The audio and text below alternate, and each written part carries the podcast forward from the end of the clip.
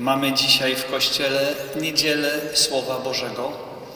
Tak naprawdę dla wierzącego nie tylko każda niedziela, ale każdy dzień jest dniem Słowa Bożego, bo inaczej by nie było wiary. Jedna z najbardziej klasycznych definicji wiary mówi, że to jest oświecona Słowem Bożym decyzja, by iść za Bogiem, by z Nim być. Bardzo lubię tę definicję wiary, e, że wiara to nie jest jakieś fiubździu, jakieś przelotne uczucia, jakieś gilgotki, tylko to jest decyzja. Ale decyzja, która jest poprzedzona tym, że ja spotykam się ze Słowem Bożym, które przyjmuję za prawdę. I w oparciu o to Słowo postanawiam żyć. Bez tego nasze życie jest chaotyczne, nasze życie wiary jest chaotyczne, niespójne. Dostaliśmy dzisiaj e, w pierwszym czytaniu przepiękny tekst pochodzący z księgi proroka Nehemiasza. To jest sytuacja narodu wybranego po niewoli babilońskiej. Oni przez 50, prawie 50 lat nie mogli razem słuchać Słowa Bożego. Niewola. I teraz wracają do Jerozolimy i to, co widzą, ich przeraża. To są zgliszcza, ruina. Nie ma świętego miasta, nie ma świątyni, nie ma świętych przedmiotów, nic nie ma. Jedna wielka ruina. I od czego oni zaczynają? Okej, okay, potem przyjdzie moment, że pozbierają kamienie i wybudują nową świątynię, odbudują mury miasta. To wszystko będzie za chwilę, ale od czego zaczynają? To właśnie dostaliśmy przed chwilą. Zbierają się razem na placu, tak jak my w tej chwili. Przynoszą księgę, tak jak my przed chwilą. Jeden z nich staje na drewnianym, to co prawda jest solidne, jak wszystko w tym kościele marmurowe. Oni tam mieli drewniane podwyższenie. Zaczyna czytać, tak jak my przed chwilą. I oni wszyscy w. Nie tylko dlatego, że słyszą to po raz pierwszy od prawie 50 lat, ale dlatego, że dociera do nich ta myśl, czemu my wpadliśmy w tę niewolę. Czemu są te ruiny? Czemu jest to nieszczęście? Bośmy porzucili księgę. Bośmy odeszli od słowa. Bo przestaliśmy nasze decyzje opierać o to, co On nam mówi. Bracia i siostry, nie wiem, jak to macie u siebie, ale ja to spostrzegam wyraźnie, że ka każde moje nieszczęście, każda moja ruina, każde moje tarapaty, każda moja niewola, ona ma swoje praźródło właśnie w tym, w odejściu od słowa. I odwrotnie, każdy moment wewnętrznego uwolnienia, siły i szczęścia, pokoju, o którym wspomniał ksiądz proboszcz, ma swoje źródło w byciu przy słowie. Albo, albo. Macie tak. Doświadczacie tego, co psalmista. Może to być moja dzisiaj osobista modlitwa.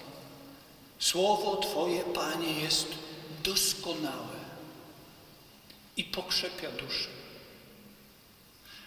Pokrzepia duszę, przy, przynosi wnętrzu uspokojenie. Słowo Twoje, Panie, raduje serce. Słowo Twoje, Panie, olśniewa oczy. To jest dobry moment. Po to nam papież Franciszek dał tę niedzielę, żebyśmy zrobili sobie, każdy, ja to kazanie mówię w pierwszym rzędzie do siebie, żebyśmy zrobili sobie rachunek sumienia z, z mojego związania ze Słowem.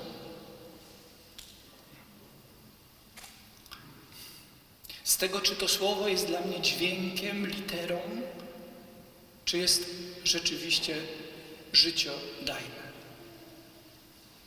Bóg, w którego wierzymy, bracia i siostry, to jest Bóg, który mówi. To jest Bóg, który mówi. Jeden z psalmów powie, nie jest on jak inni bożkowie, tamci mają oczy, ale nie widzą, mają uszy, ale nie słyszą, mają usta, które nie mówią. Bóg, w którego my wierzymy, Bóg, który w Jezusie Chrystusie stał się człowiekiem, Bóg, na którym spełniają się, jak słyszeliśmy w Ewangelii, wszystkie słowa, dziś spełniły się te słowa, mówi Jezus o sobie. To jest Bóg, który mówi. Jest taka pokusa, żeby zrobić sobie jakiegoś bożka, właśnie na, na swoją modłę z, z, ze srebra, ze złota, z szeleszczących banknotów, z zawrotnych karier. Takiego bożka, który nic nie powie. Bożka, który ma zaklejone usta. Tak wygodny jest taki Bożek. Nic nie powie, to znaczy nie upomni, nie przestrzeże, nie pokieruje, ale też nie pobłogosławi nie powoła, nie pocieszy. Bożek, którego ja sobie zrobię, a więc w rzeczywistości Bożek, nad którym ja mam władzę. Ale Bóg, w którego my wierzymy, to jest Bóg Słowa. I dobrze też, i po to jest także ta niedziela, żeby zapytać się o swoje przywiązanie do, do księgi Słowa.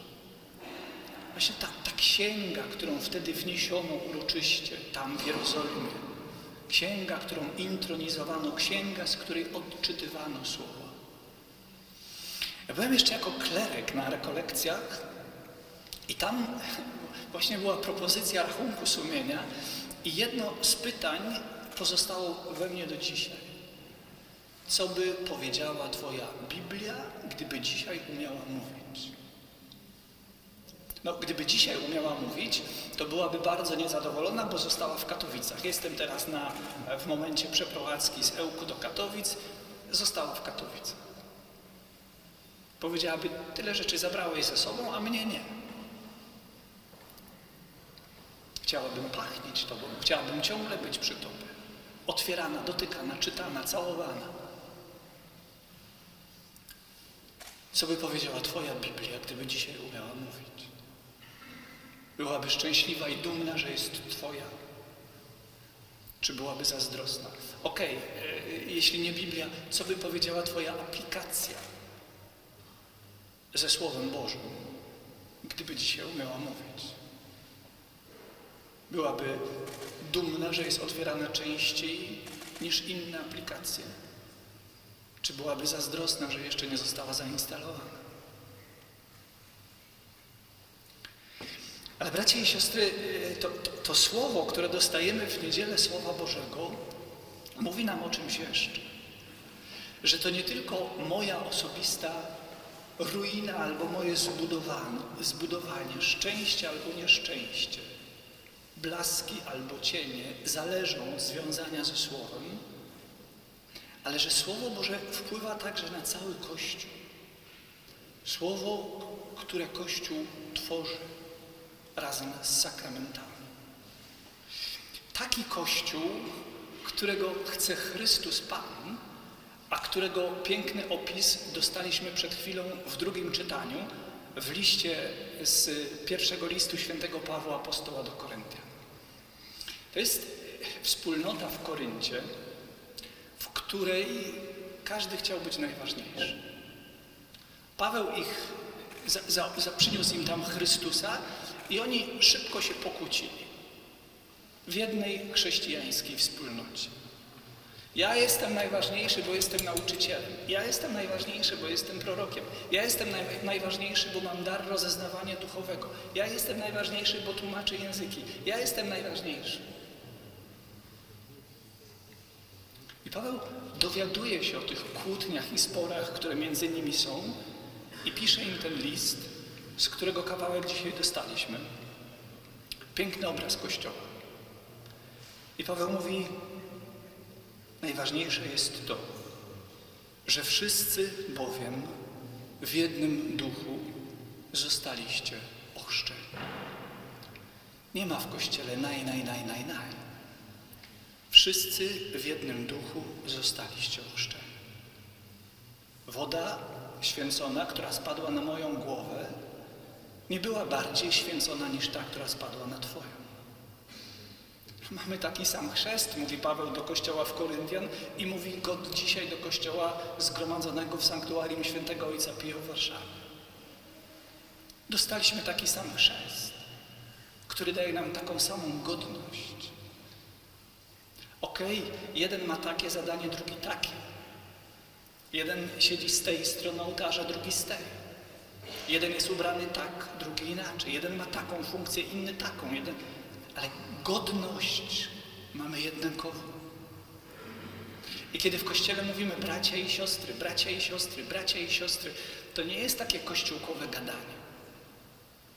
Tylko to jest wyraz tego, że właśnie sakrament Chrztu Świętego daje, stwarza między nami takie więzi, które są nawet silniejsze między więziami, które są w naszych rodzinach naturalnych, bo te naturalne ustaną wraz ze śmiercią.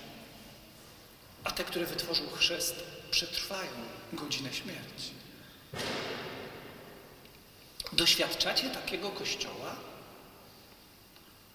Doświadczacie kościoła, w którym jesteście braćmi i siostrami, także braćmi i siostrami z księżmi i z biskupami, czy doświadczacie kościoła anonimów? Doświadczacie kościoła, który jest domem, czy doświadczacie kościoła, który jest trybunałem? Doświadczacie kościoła, który idzie razem, czy kościoła, który jest do granic możliwości zindywidualizowany? Taki kościół,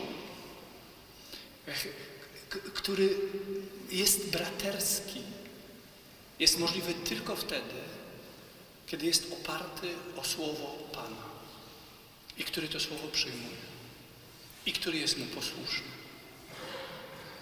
Kościół, który, jak powiedział przed chwilą święty Łukasz, przepiękne określenie, jest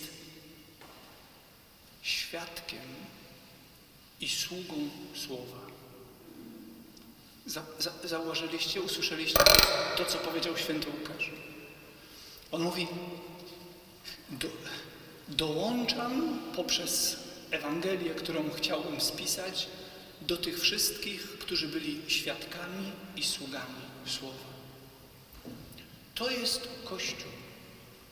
Świadek i sługa Słowa. Jeśli Kościół nie jest świadkiem i sługą Słowa, jest niepotrzebny. Wszystkie działania charytatywne, edukacyjne, e, kulturotwórcze, jakie jeszcze mamy tutaj księdza doktora Macieja, obecność Kościoła w mediach i wszystko inne jest bez sensu, jeżeli Kościół nie byłby świadkiem i sługą Słowa. I chciałbym bardzo, żebyście za każdym razem, kiedy zauważycie, że Twój brat, obojętnie gdzie ten brat stoi i jakie ma ubranie i jaką ma funkcję, nie jest świadkiem i sługą słowa, byście mu to powiedzieli. Martwię się o Ciebie, bo osłabiasz Kościół. Ale też byście umieli powiedzieć, dziękuję Ci, że Twoim świadectwem i Twoją służebnością wobec Słowa budujesz moją wiarę. A ja chciałbym to powiedzieć każdemu z Was. Ksiądz proboszcz powiedział na początku mszy świętej, że, że chciałby, żebym powiedział coś o synodzie. Mam nadzieję, że chociaż ani razu jeszcze nie powiedziałem tego słowa, e, słyszycie, że mówię o synodzie. Właśnie o to chodzi w synodzie, który papież Franciszek nam zaproponował. On mówi, spotkajmy się, żeby zapytać samych siebie, jakim my jesteśmy Kościołem. Czy jesteśmy Kościołem, który buduje więzi między sobą na podstawie Chrztu Świętego? A jeżeli nie, to dlaczego? Czy razem tworzymy Kościół, który jest sługą i świadkiem Słowa? A jeżeli nie, to dlaczego? O to chodzi w synodzie. Nie wiem, e, jak e, synod przebiega w waszej wspólnocie, czy e, w archidiecezji warszawskiej, no to troszkę z tego, co mogę przeczytać w różnych dostępnych miejscach. Ale chciałbym was bardzo gorąco zachęcić do tego, żebyście zechcieli się do tego synodu włączyć w trzech krokach. Tak, zerkam na zegarek spokojnie. Po pierwsze, żeby już przestać na ten synod marudzić. Przestać już wylewać pomyje na papieża Franciszka za to, że go zwołał. Że nam tu protestantyzuje Kościół, tak jakby bycie protestantem było jakąś obelgą, choć papież wcale Kościoła nie protestantyzuje. Że papież jakoś rozcieńcza nauczanie, choć wcale tego nie robi, tylko wraca, zachęca nas do tego, żebyśmy powrócili do Słowa. Po prostu przestańmy już obdarzać ten synod i samego Ojca Świętego nieufnością. Popatrzmy na niego nie jak, jakąś, nie jak na jakąś przeszkodę, tylko jak na prawdziwą szansę dla nas. Szansę, która ma nas wszystkich odnowić poprzez to, że się spotkamy i że porozmawiamy o tym, kim jesteśmy. Po drugie, e, zachęcam bardzo do tego, żebyśmy uczciwie i w zaufaniu powiedzieli w zespołach synodalnych, poprzez ankietę, która istnieje w waszej diecezji, w inny sposób, bezpośrednie spotkanie z odpowiedzialnym za synod, nasz proboszcz. Powiedzieli, co nam naprawdę leży na sercu albo na wątrobie, co mamy w głowie, nie bojąc się tego. Wierząc, że to, co mówimy, nie jest pretensją, ale jest troską o Kościół. I, i żebyśmy też zechcieli posłuchać, co mówi mój brat i moja siostra, którzy są obok mnie. Jeszcze bardziej, co przez nich mówi mi Duch Święty. To mogą być czasami różne zdania. Jest taka piękna opowieść o Franciszku Borgiaszu. To, jest, to był trzeci generał jezuitów, pierwszym był święty Ignacy Loyola. I jest bardzo e, piękna historia, kiedy papież zapytał Ignacego Loyolę, czy on nie ma nic przeciwko temu, żeby mianować Franciszka Borgiasza kardynałem. Doceniał zalety tego człowieka, jego świętość, przymioty intelektu i pewnie wiele innych. A święty Ignacy mówi, nie chciałbym. Papież mówi, ja bym bardzo chciał. Ignacy mówi, ja bym nie chciał. Ostatecznie kardynałem Franciszek Borgiasz nie został, był e, kolejnym generałem jezuitów, a dzisiaj jest świętym. Nie wiadomo, czy byłby kanonizowany, gdyby był kardynałem, tego nie wiem. Ale ciekawa jest refleksja świętego Ignacego, który mówi, w tym samym czasie przez niego, przez papieża i przeze mnie mówił Duch Święty. Chociaż to były różne zdania. Nie wiadomo, co się stało. Być może Ojciec Święty e, zaczął e, prawdopodobnie tak reflektować nad tym, co mu powiedział e, święty Ignacy. I ostatecznie zmienił swój, swój pierwotny zamiar, a święty Ignacy z pewnością pozbył się jakiejś, po tej rozmowie jakiejś, jakiejś złości czy nieufności i nawet gdyby papież ostatecznie Franciszka Borgiasza mianował kardynałem, to też by to przyjął.